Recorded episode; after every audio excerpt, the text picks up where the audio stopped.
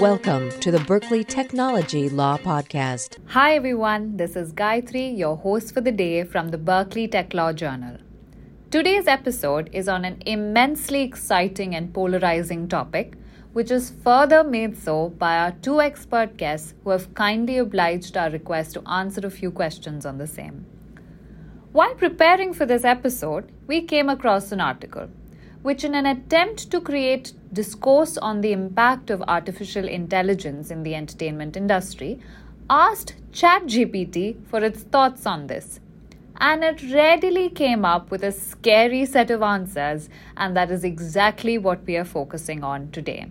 On July 14th, members of the Screen Actors Guild and the American Federation of Television and Radio Artists, often known as SAG AFTRA, a labor union that represents over 160,000 media professionals, began a strike intended to raise demands of various advancements that were required within the media and entertainment sector. However, the main point of contention was the extent and manner in which artificial intelligence shall be implemented in the entertainment industry. This is especially significant to talk about now because although the strike was officially declared over in November after an acceptable agreement was finalized by the union and the studios, the issue was only truly resolved very recently when the union members, comprising of your favorite actors, singers, and other artists, voted to ratify it with a 78% majority, which is indicative of some revolutionary changes to come. We have two accomplished guest speakers with us to give us their nuanced perspectives on the many angles of the strike and its outcome. Our first guest is Dan Jasnow, who is a partner at ArentFox Schiff and the co leader of the firm's AI, Metaverse, and Blockchain Industry Group. Dan has been at the forefront of the AI and Metaverse space and has also helped ArentFox Schiff become the first major law firm to open an office in the metaverse. And later, we will be hearing from Stefano Da Fre, an actor, director, and producer best known for the documentaries The Girl Who Cannot Speak and The Day I Had to Grow Up. Stefano has had roles on various CBS shows such as Blue Bloods and Law and Order Criminal Intent, and his films have been screened at multiple film festivals, including the Cannes Film Festival and the Chelsea Film Festival. His interview coincidentally happened two days before the decision to end the strike was made, which makes the conversation with him even more illuminating in the context of what may be expected through this voting period. So, without further ado, let's hear what our guests have to say. Welcome, Dan. Thank you so much for talking to us today. It's great to have you join us on the BTLJ podcast. Uh, I'm very excited to speak with you, and I'm sure our listeners are curious to hear the legal perspective on generative AI and the issues and opportunities it brings to the entertainment space. So, to start things off, can you share a bit about your work and experience with generative AI so far? Sure. Yeah, and thank you for having me today. It's great to be with you um, and to be a part of this podcast. So, I'm a partner at ArentFox Schiff, uh, based in New York, and my background is in intellectual property, primarily trademark and copyright, as well as advertising, unfair competition laws, uh, marketing related work. So, those two issue areas led me into generative AI practice. I do also a lot of emerging tech um, guidance and advising. So, you know, we, we advise a lot of clients who are considering incorporating generative AI into various parts of their business or their creative process. They might come to us and say, hey, you know, we want to do this, or this is already happening amongst our employees what are the regulatory issues that we should be aware of, um, what can we do to mitigate potential risks, um, what are the risks, and really help them think through um, how to balance the the opportunities of generative AI with some of the the notable risks associated with its use. Yeah, for sure. And um, like given that it's such a hot topic among IP lawyers right now, especially those involved in the SAG-AFTRA deal negotiations, how are people in the entertainment and IP law space grappling with generative AI? How are you guys thinking about this right now? Yeah, that's a really good question. I, you know, I think everybody is sort of in the same boat. Um, everybody is trying to figure out what the what the parameters are going to look like long term for both uh, responsible and uh, responsible use, ethical use, um, and you know how the you know certain sets of laws are going to adjust or develop in order to um, ensure that people that companies or individuals' intellectual property rights are protected uh, in this new context. So, you know, there are a lot of open questions about um, copyright law, the extent to which copyright is going to protect works that are created using generative AI. Uh, there are a lot of questions about the um, adequacy of the pub- publicity rights uh, regime at the state level and whether there needs to be a federal response that you know adds to the state protections. And a lot of those questions are still unanswered. I think the the the guilds, SAG-AFTRA, um, writers and, and um, directors guilds, and the studios have you know should be commended for wrestling with these issues.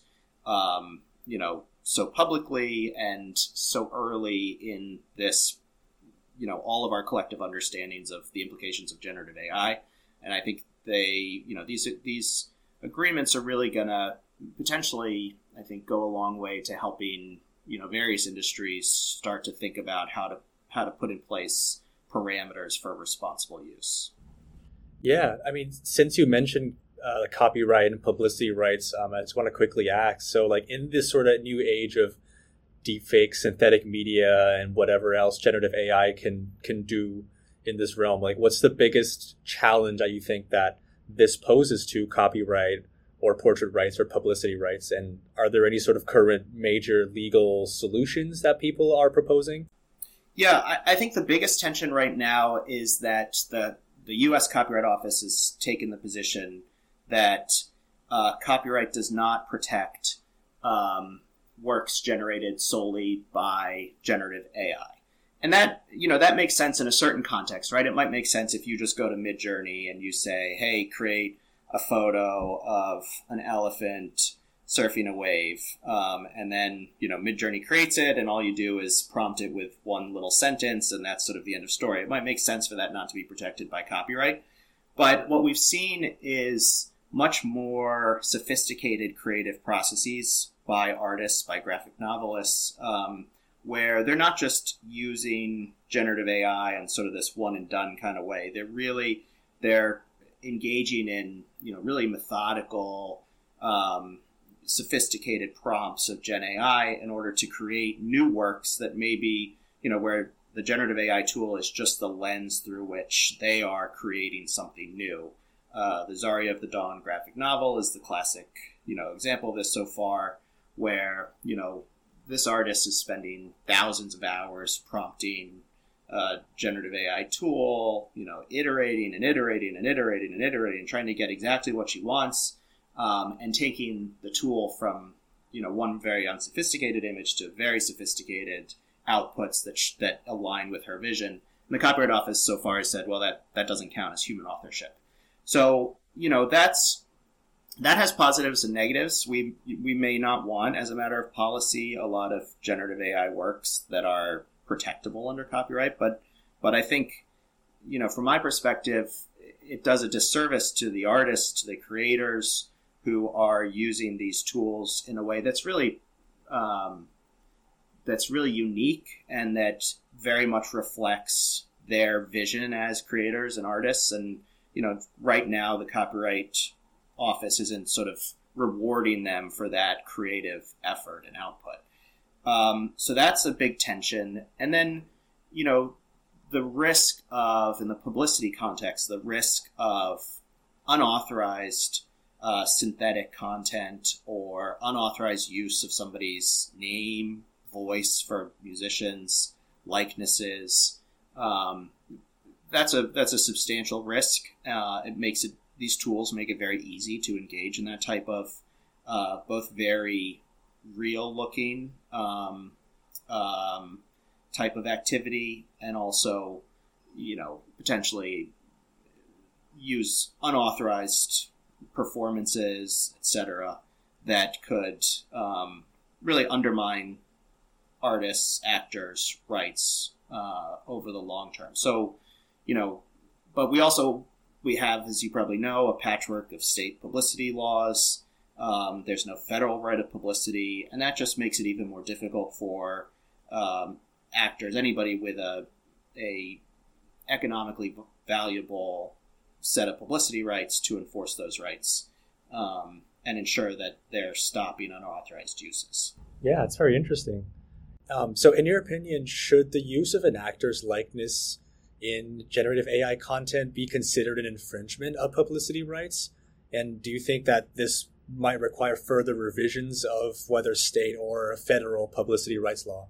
So, I certainly think that the unauthorized display of a digital performance um, is a violation of publicity rights. So, um, let's say you know a movie studio creates a likeness of Tom Cruise and then deploys that in Mission Impossible 15 and uh, doesn't get permission from Tom Cruise to do that. I think everybody would agree that that's a violation of publicity rights. Um, you know, where it gets a little trickier is uh, whether or not there's a violation of publicity rights if you're using somebody's name, image, and likeness to train a machine learning model. So, say you put a whole bunch of these performances into a data set that then trains uh, the machine learning model. That sort of gets to the same point that's being debated a lot under copyright law about whether the unauthorized use of third party works to train a machine learning model is copyright infringement or fair use. So, same question applies for publicity rights. Um, and that's not necessarily clear. Um, I think you know if you're an actor, maybe you want to know if your performance is being used to train a model, and then it's possible that that performance could generate an identical replica of that perf- of that actor, right? So if Tom Cruise's likeness has been used to train a machine learning model, then you as a user could go to um, you know any of these tools and say, hey, create a you know um, new movie trailer using Tom Cruise about you know whatever movie you you want to make up in your head. So there's a risk there, but that you know there's an open question about whether just the use of NIL rights in, to train a model is actually infringing. I don't think there's much question that the unauthorized display of that type of performance would be infringing. Right. Certainly. As AI generated content advances, what adjustment would you like to see made to existing copyright laws to protect the interests of human creators?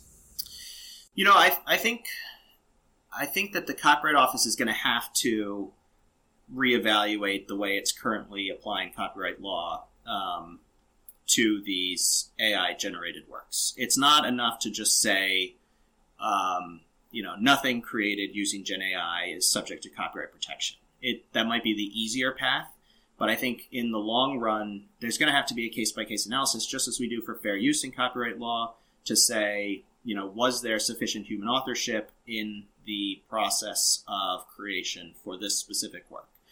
Um, the Copyright Office already acknowledges that you might be able to substantially modify a work that was created by generative AI to sort of give rise to human authorship, right? So um, something's created by Gen AI, then you you know tweak it a whole bunch, you modify it, you do you know whatever, then you might be able to protect it. So the Copyright Office has already you know acknowledged that, that that's possible, but they really need to, I think, reevaluate um, the opposite scenario where somebody is sitting in front of a computer, they're prompting these tools over and over and over again. Uh, maybe they're not modifying the output, but their creation process is so involved, it's so directed um, that you know there there needs to be a recognition that there's human authorship in the direction of that generative AI tool. So that that I think needs to change for sure. I just don't think it's a sustainable analysis at the moment, and I think as um, all types of different creators, whether they're you know studios or individual artists, graphic novelists, musicians, as they as they incorporate these types of tools um, into their creative processes, their um, they're going to there there needs to be some sort of recognition that you know these tools are not just a machine; they are directed by you know a human author for now. Yeah, that's a really good point. Um, I want to talk a bit more specifically about SAG-AFTRA and the other guilds that have been on strike recently. So, before the general ratification votes were held, the Writers and Directors Guild of America National Board unanimously voted to approve the agreements, where on the other hand, 14% of the SAG-AFTRA National Board voted against the proposed contract. Why do you think there was a difference between the guild's reactions to their agreements? It's hard to know for sure, but you know, from just the public reporting, it does seem like there's concern about the generative AI provisions. Um, you know, it's it's a particularly, I mean, it's sensitive for all of the guilds, but I think you know there's a lot of concern um, among the actors that there's potential for, uh, particularly you know, as Fran Drescher talks about journeyman actors to you know lose access to roles, to have their opportunities diminished, um, and to um, you know for generative AI to um, really depress compensation for the acting community. I think those are all you know clearly valid concerns. I I think the SAG-AFTRA agreement, you know, at least from what we know of the summaries, does a good job of striking that balance um, between preserving the promise of generative AI and offering some meaningful protections to actors. Um, you know, this technology is here to stay, right? Generative AI is soon, if not already, ubiquitous. It's incorporated into you know all of the tools or it's going to be incorporated into all the tools we use all the time from microsoft office suite to you know google workspace um, and obviously it has much more sophisticated uh, impl- uh, implementations but you know at the end of the day i think what's important is to be uh, protecting those the actors writers directors who are going to be most directly affected and to recognize that you know their publicity rights, their name, image, likeness rights, um, are theirs to profit from and to license out, and that it should ultimately be the actor's call about you know how those rights are put to use. Um, in any of these projects. And I think I think the you know at least based on the summary language, the SAG-AFTRA agreement does a pretty good job of of providing a framework for that. May not be perfect, but um, you know, as I mentioned at the outset, you know, we're at the early stages of this, and you know, this is a hard job to negotiate these types of issues when you know we're still so early on in understanding how generative AI is going to affect you know the economy as as a whole. Um, so you know I've I've been very impressed by um, you know how all of the guilds in the studios have have um, worked through these issues. Yeah, definitely. And do you think generative AI issues might put the Actors Guild in a more precarious position because, like you said, actors would face a more existential crisis if they lose their digital portrait and publicity rights? You know, my perspective is that generative AI offers tremendous um, opportunities for actors. You know, I think um, there the notion that an actor might be able to create a generative AI, you know, face scan or performance, and then license that out to, say, you know, an advertising agency um, to have the advertising agency create commercials of that actor without the actor having to be, you know, on set or in a particular location. And you could think about that. You know, what about athlete endorsement deals and um, and actors um, who you know might be going through some sort of health issue, like you know Bruce Willis has aphasia um, and is you know losing his ability to talk. You know, all of these tools offer tremendous potential for actors to really commercialize their NIL rights in a way that they never have before. Obviously, we've had CGI, but we've never had anything that's as sophisticated as this. Um, similarly, with post production, you know, an actor, you know, way after filming, um, you know, instead of having to fly back to a studio in order to uh, reshoot a scene, might be able to consent to the use of a Gen AI likeness in order to do that, so they can be off with family or they can be on a different project.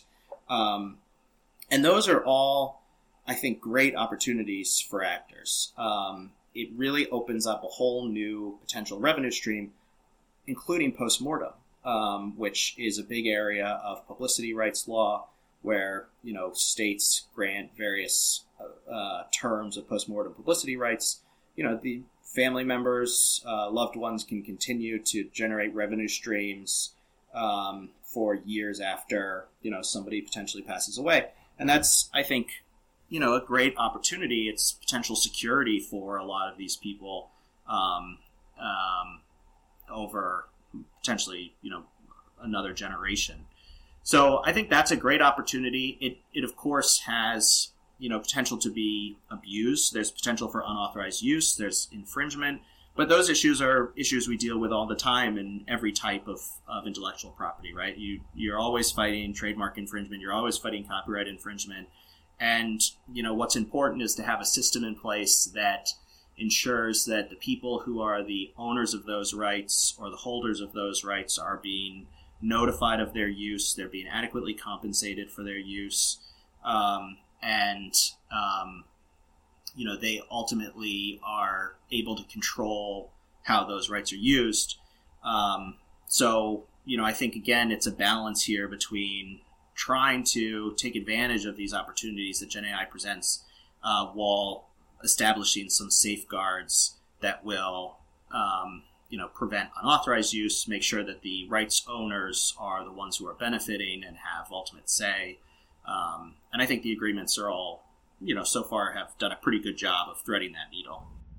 Yeah, for sure. In your opinion, how might the relationship between talents like actors, writers, directors, and studios producers change with the advancement in AI generated content? Um, that's a good question. I, you know, I think it's it's going to. I think it remains to be seen, right? I mean, we're we're still waiting to see how these new three agreements, the directors, writers, and actors agreements, will actually be implemented. There are a lot of details that are missing um, in, you know, particularly in the SAG-AFTRA agreement. We haven't seen the actual language. What you know, what I think is striking in the SAG-AFTRA agreement is how even more important individual contracts are going to be. You know, the the studios are required to provide you know a clear description of how they intend to use an actor's digital replica or a synthetic performance. Um, actors are required to, you know, if they want to deny rights to a studio to use their digital performance uh, posthumously, they have to explicitly uh, hold back those rights. And you know, to me, looking at that, there's the potential for a lot of litigation around those issues because, you know, if a studio has to clearly describe the nature of its proposed use of a digital performance, you know, what happens when that use varies a little bit or there's a disagreement about the actual use, the implementation of that right differs from how it was described in the contract. And then, you know, you have all sorts of questions about royalties and you know payment compensation. So you know it's certainly another area where there could be strife between the actors writers directors and the studios. Um, but you know again that's not necessarily different than than anything else. We're gonna you know we we deal with those issues all the time. Um, you know i would hope that there might be ideally this is you know it's not a zero sum right that this technology potentially grows the pie you know and everybody gets a bigger slice i think that's sort of you know what what the hope would be but that might be a little bit you know too optimistic great well that's all we have thank you so much dan for taking the time to speak with us I'm sure our listeners will learn a lot from your expertise and insights. So thank you again. My pleasure. Thanks, guys.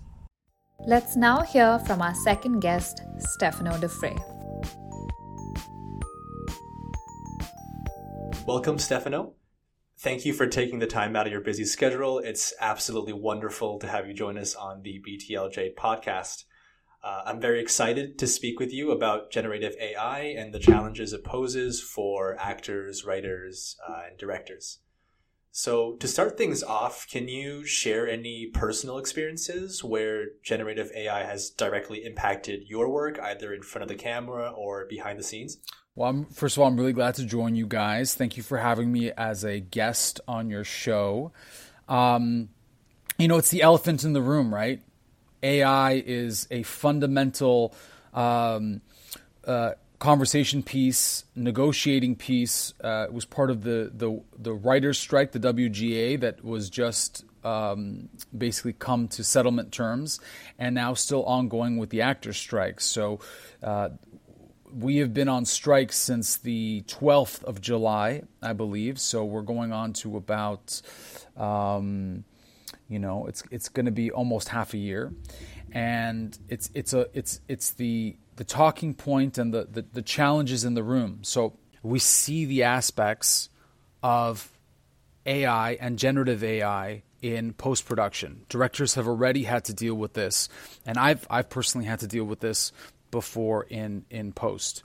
Um, for example, in the film that I'm working on uh, called Stolen Dough, which is a feature film, um, and this film basically, if, if you're in a coloring session, you can look at colors to try to match, uh, and you don't need a colorist to to be able to match a specific shot that came from from one scene to another.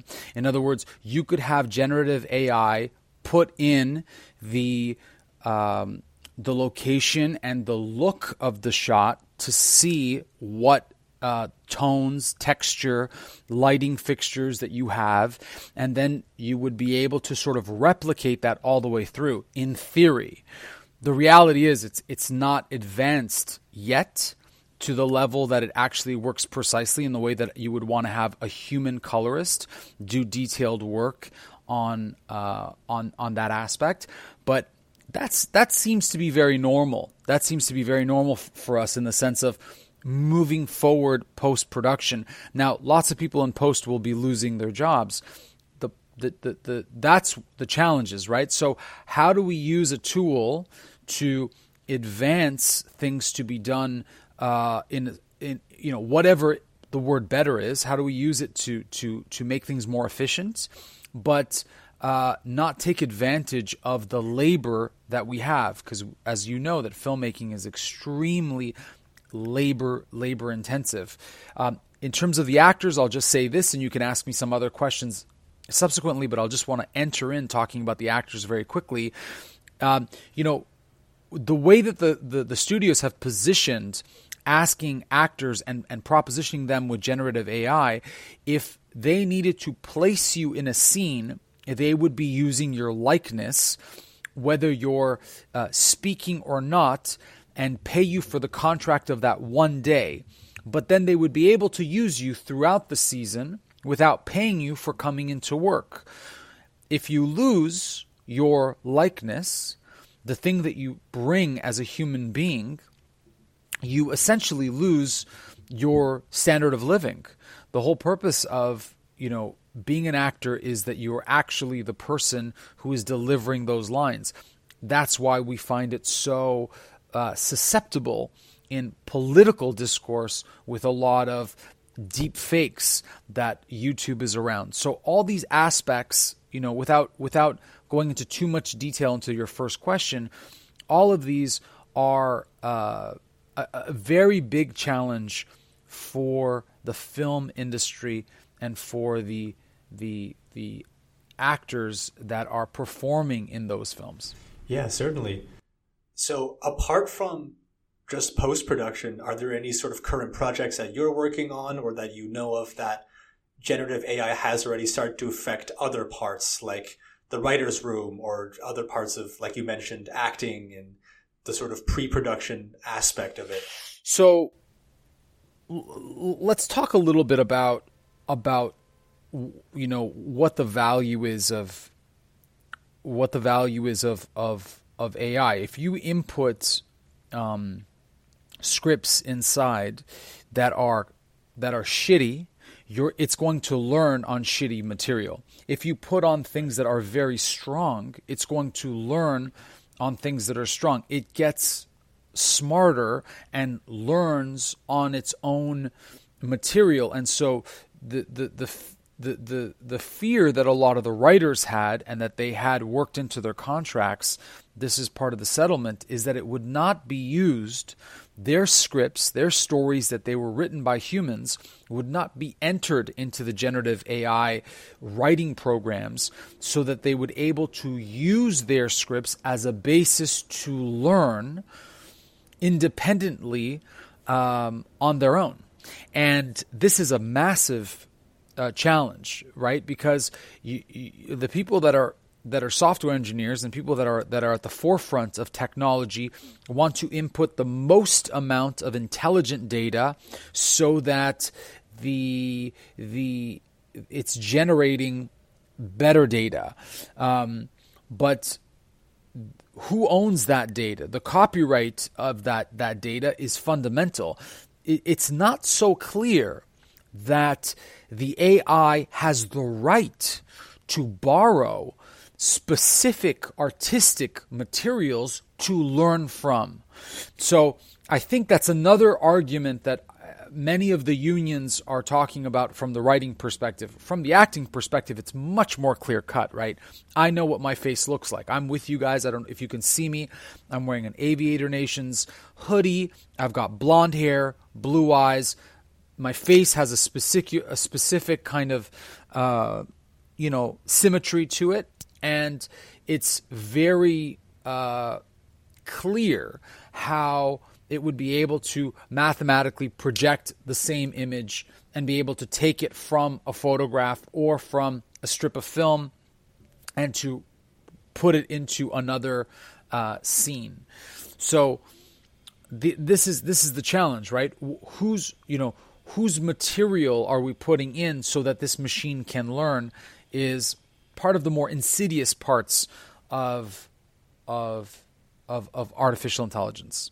Certainly, yeah. And and to your point, Stefano, I think I would just like to give our listeners a bit of background context on where we currently are with the negotiations. So on November 6th, SAG AFTRA released a statement on X, formerly known as Twitter, saying that they had responded to the Alliance of Motion Picture and Television Producers, quote, last, best, and final offer, end quote. Negotiations over this offer once more dissolved, in part because of what you mentioned about the studio's proposal to reuse artificial intelligence scans of potential deceased performers and actors' likeness without their estate or the guild's consent. Uh, and the guilds cite that their determination to secure a deal to protect actors' likeness. Um, so you already touched upon this a little bit, but I just want to go a little bit further about for you and your the current projects that you're working on, Stefano. How do you foresee that these movies and these projects being impacted by the ongoing negotiations and a potential deal that SAG-AFTRA might be able to achieve? For me, I've seen the impact. Uh, I've seen the impact of how quickly it can work on the post production side, just on a coloring perspective. Also, from a perspective of, well, let me share some a personal story with you. I, I was slated to be a television director for um, a television show, basically, of a set of jurors who are human, uh, a host, and a generative AI uh, who who basically makes decisions, uh, low grade, under ten thousand dollars, criminal decisions um, b- between a defendant and a plaintiff through AI, and I went through this whole process. I must have been on this project for I don't know five months, but I ended up um, we ended up breaking apart for creative differences on one hand, I was drawn to it because it was uh, I was honored to be asked, and we were on the forefront of technology. So, hey, who does not want to enter into the next phase of technology? Um, it's it's always been to the detriment of people who are the late comers to adopt technology quite late. But just like the line of Jeff Goldblum in Jurassic Park, uh, who tells him, You stood on the shoulders of giants, of humans, and you had a piece of, of technology which had no ethical responsibility. You had no knowledge or appreciation of how long it took you to get it. That's the problem. The people who are making art and making movies, it took them, let's say, 10,000 hours of experience to create this product and had to ethically figure out how to source this material. The problem with generative AI, aside from the copyright issues, is that it's not clear what the ethics are. We haven't built in ethics into what it can or cannot do. We're just still in the phase like, wow, Look at how amazing this acid experience is. Let's see how incredible this is. That's the wrong questions we're asking. We should be asking what it's permissible to do before we let the genie out because we realize that this thing is working at a very rapid case. I mean, I, for me, I can even see just in color corrections how quickly it can go through an entire scan of a film and tell me what the color temperatures are of the film and also tell me what the lighting sequences are. Now, for me, I have found it to be wrong a lot of times. And sometimes when it's wrong, it's way off. But when it gets it right, you're actually amazed that it took someone, I don't know, let's say uh, 50 hours to color a scene, and you realize, oh wow, this is going to eliminate jobs in its beta testing. Um, if it's not if it's not regulated and that's just one aspect of some obscure part of filmmaking which is which is color correction so you know, we need to ask these ethical questions of what it's what what do we believe as a society is permissible and in the field of art um you know yeah you can write a story. You can learn on stories of other people but you never had to experience the poetry of Keats and Shelley and Oscar Wilde and uh, Lennon McCartney of losing a child or losing a girlfriend or losing a boyfriend to be able to inspire the writing that you're doing.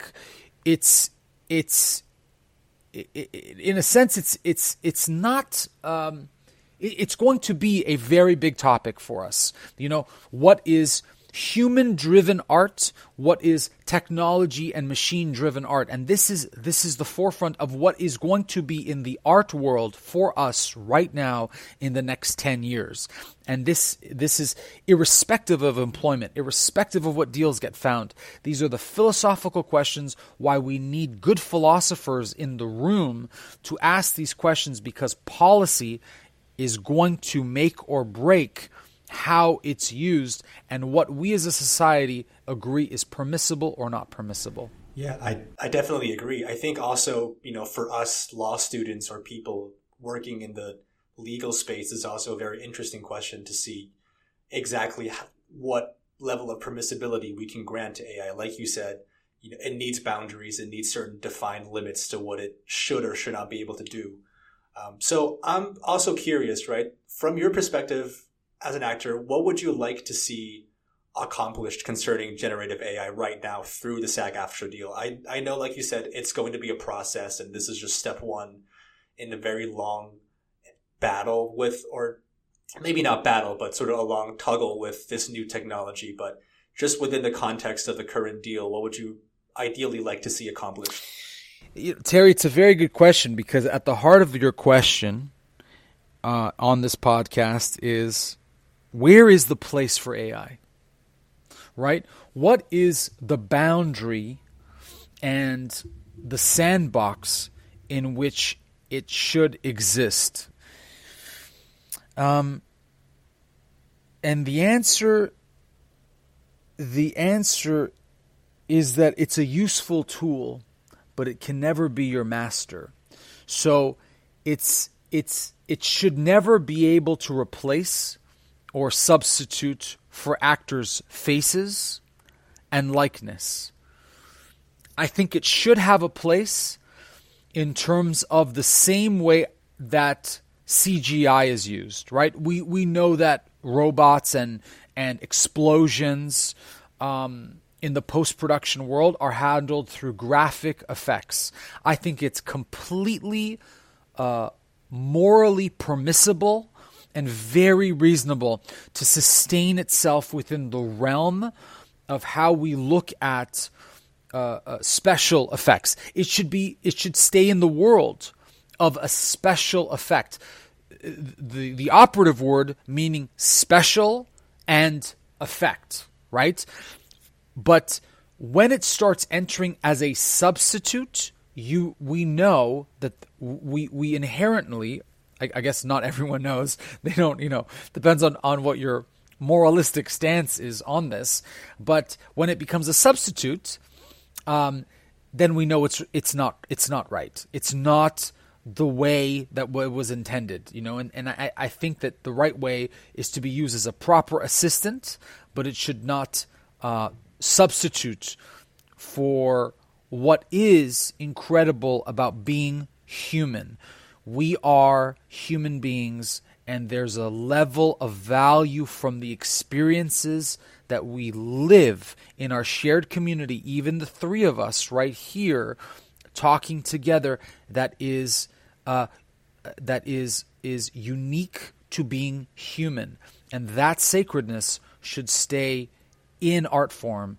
Um, and and should should be the main part. So I love it as an assistant, but not as a master. For sure.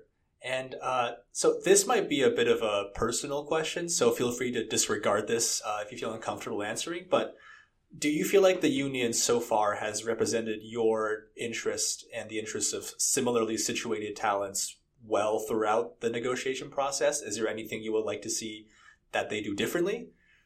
You know, I think that the union has done a very, very good job of of understanding that this is this is a battle of, of ten years. In other words, this is not a problem that we're going to have in 2024. Or, you know, it's not going to be a problem of 2024, 2025. It's going to be a problem at 2030 and 2035 when this contract has already been signed and done poorly that we're going to have to face. So, from that aspect, I believe that we have um, that they've represented us well.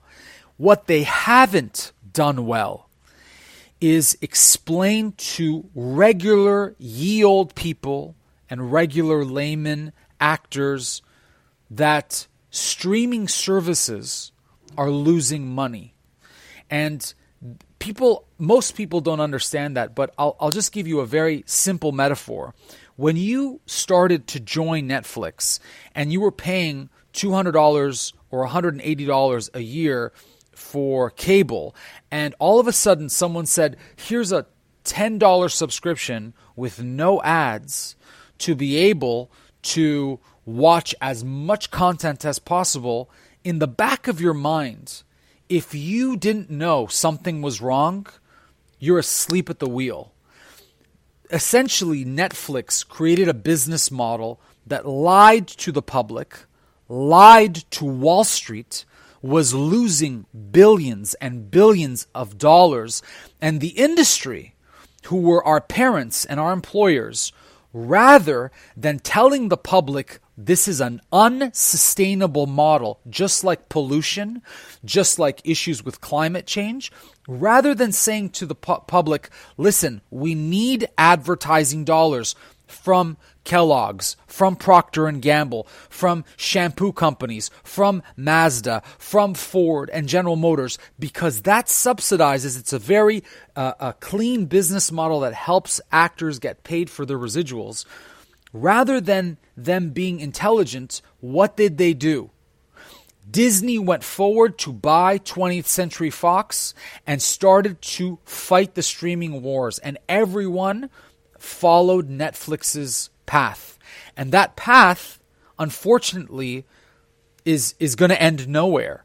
It, there's no world that we're going to live in where it's sustainable for any one of us to consume endless amounts of content without advertising because that advertising money ends up trickling down to the residuals that actors make. And you it's not enough to be making it from the subscription. Unless your subscriptions go back up to then 180 to 200 dollars which we end up going to a reverse cycle of what we were doing in the 90s and early 2000s anyway when we were paying for a cable bundle uh, you know for for for you know hundreds of dollars a year which is what most of us had growing up so I really want your your listeners to understand this.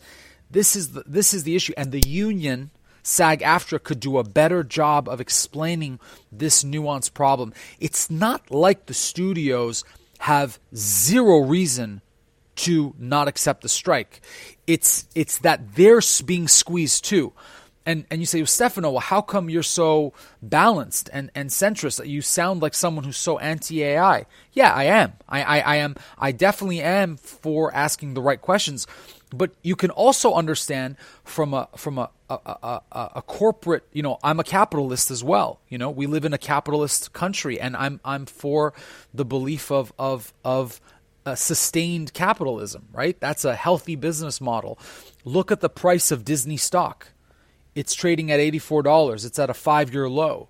Nobody in that company, no shareholders, no endowment funds have made any money on the stock. So the point is, is it's because it's losing money. It's not its parks division that's that's having problems. And you can look with any company, by the way. You can look at Paramount Global. You can look at Discover. Um, it, they're all having problems. You know, AT and T, which owns HBO, is a, is a, is hasn't made money in the last ten years.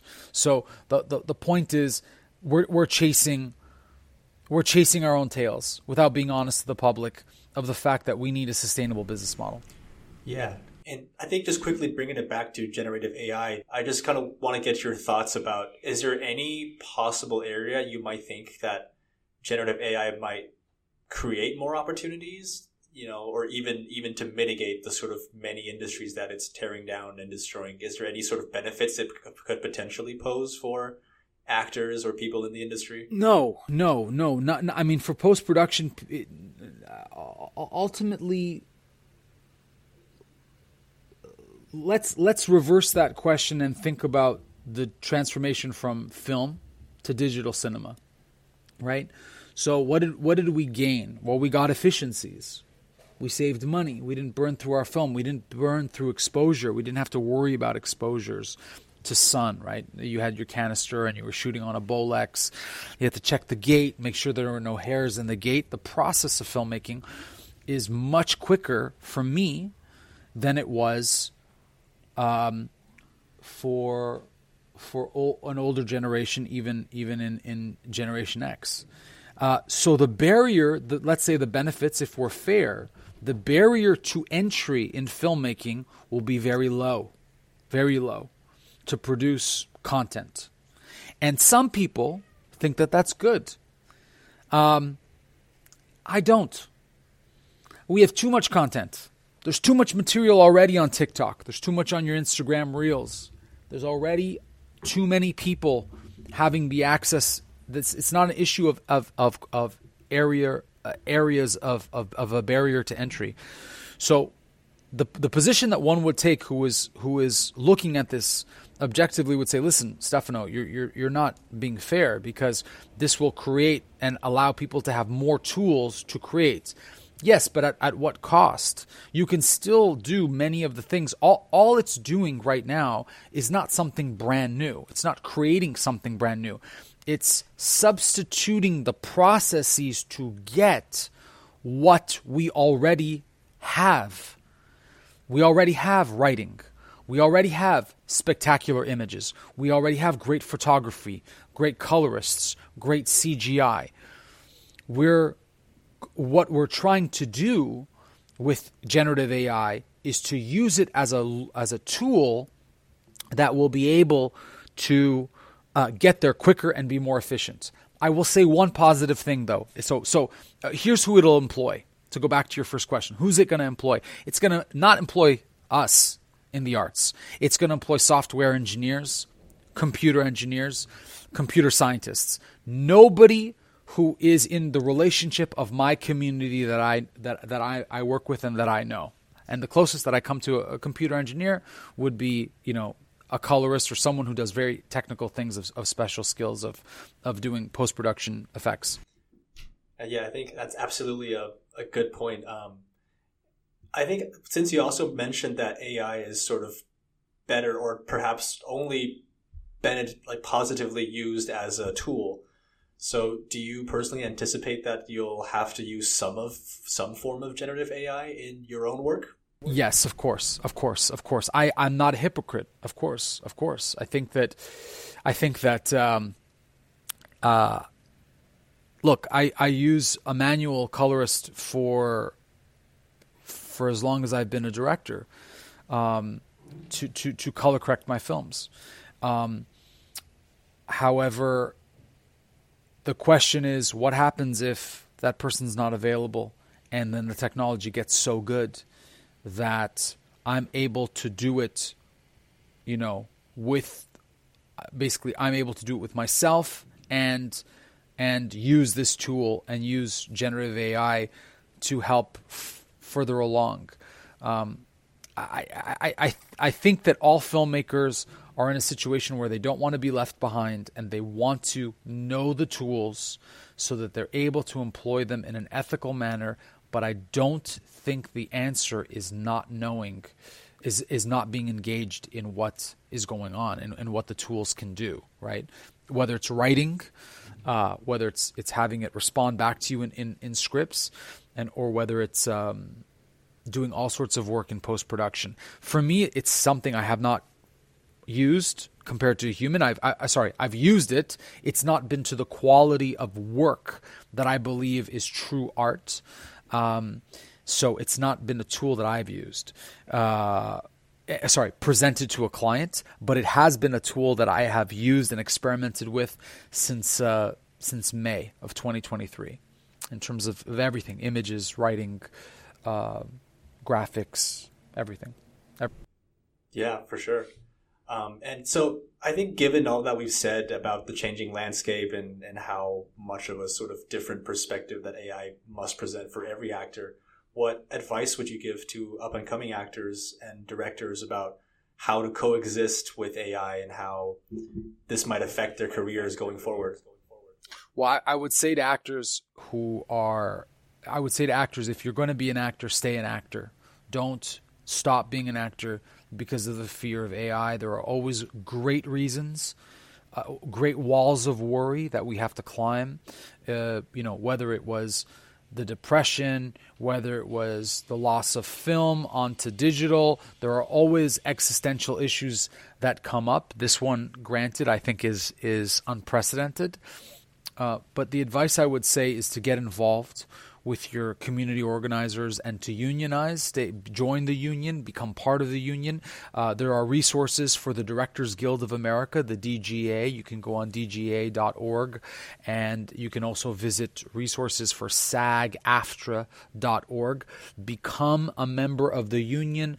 Um, if you're an actor on theater, become join equity, uh, join the union so that you can be part of a brotherhood, a sisterhood, of fellow working professionals who are uh, having this dialogue, and uh, you're not worrying about this alone. So make sure that you follow what you want to do as an artist and never, never feel alone. Join the unions. That's great. Um, and so, for a final question, just to sort of end on a lighter note, if you had to choose, what movies would you say uh, inspired you and your desire to speak up and the issues that you care about and that you talk about. I think that um, I think that my, I think the, the films that inspired me the most, the, the director that inspires me the most is, is David Fincher, who um, has very dark tones in his in his films, and you know, dark characters, dark themes. Uh, the Social Network, um, Fight Club, Zodiac uh, The Killer. Um, I think those him as a director is a, is a perfect example of of talking about special effects. It's not it's the difference between Michael Bay using Transformer special effects, which you look at and you yawn, you you you just it's just one big blast after another, to using special effects properly in a David Fincher film. You don't know whether a camera is manually operated or um, or camera or basically digitally operated or operated by a person or whether it's it's done in the edits. And I think the idea is that you you create a certain you use everything, you use all those tools to create uh, with an overall theme of how to create a piece of art. Right? There's a there's a there's a through line through all of it.